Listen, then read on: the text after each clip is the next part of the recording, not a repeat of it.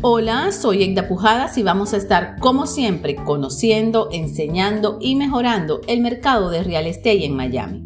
Hoy vamos a hablar de las similitudes y diferencias entre las asociaciones de condominio y las asociaciones de propietarios si estamos comprando o vendiendo una casa. Sí, porque aunque ambas son entidades que rigen las normas y funcionamientos de las comunidades, la forma en que se manejan los contratos de compra tienen puntos en común, pero también aspectos en los que varían, que están detallados en dos documentos diferentes y que han sido explicados por la Asociación de Realtors de la Florida. Para las asociaciones de condominio, el documento que se firma con el contrato de compra es conocido en inglés como Condo Rider, mientras que para las asociaciones de propietarios utilizamos un Homeowner Association Community Disclosure. Ahora, ¿Cómo diferenciamos una de otra?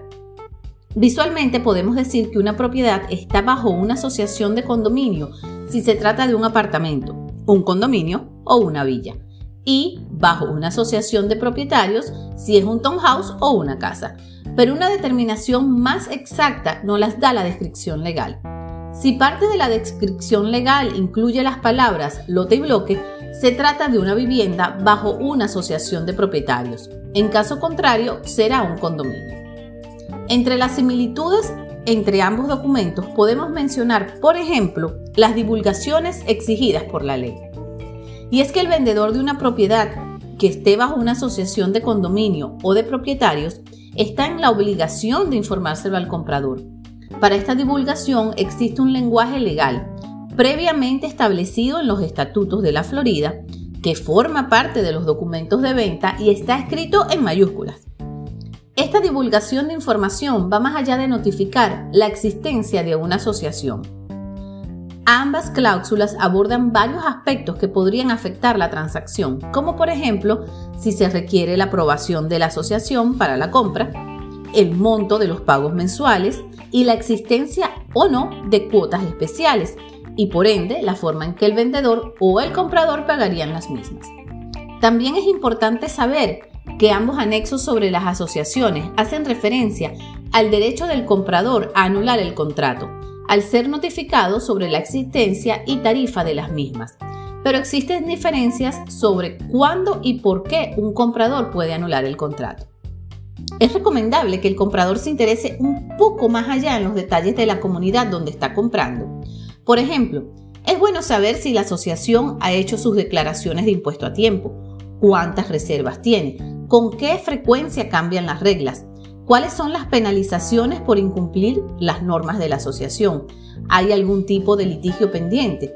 Realmente todos estos son aspectos interesantes de conocer, porque al comprar una propiedad serás también miembro de esa asociación.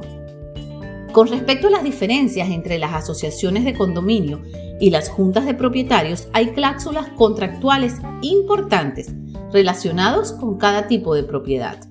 Por ejemplo, un vendedor tiene la obligación de entregar ciertos documentos de asociación solo para condominios, conocidos como declaración de condominio, artículos de incorporación, aspectos legales, reglas y regulaciones y el reporte financiero de fin de año más reciente. El comprador, por su parte, tendrá el derecho de anular el contrato hasta tres días después de recibir estos documentos. Ahora, cuando se trata de una asociación de propietarios, el vendedor no está obligado a entregar estos documentos, pero sí le informa al comprador que estos documentos son asuntos de registro público y se pueden obtener en la oficina del condado donde se encuentra ubicada la propiedad o de no estar registrados se pueden obtener directamente del desarrollador, sobre todo en caso de una comunidad nueva. Otra diferencia es que los condominios generalmente tienen más regulaciones que afectan una venta, por lo que existen cláusulas adicionales referidas, por solo mencionar algunas, a la divulgación de litigios pendientes o previos, áreas de alimentos comunes y estacionamientos. Esto es todo por hoy, hasta un próximo episodio.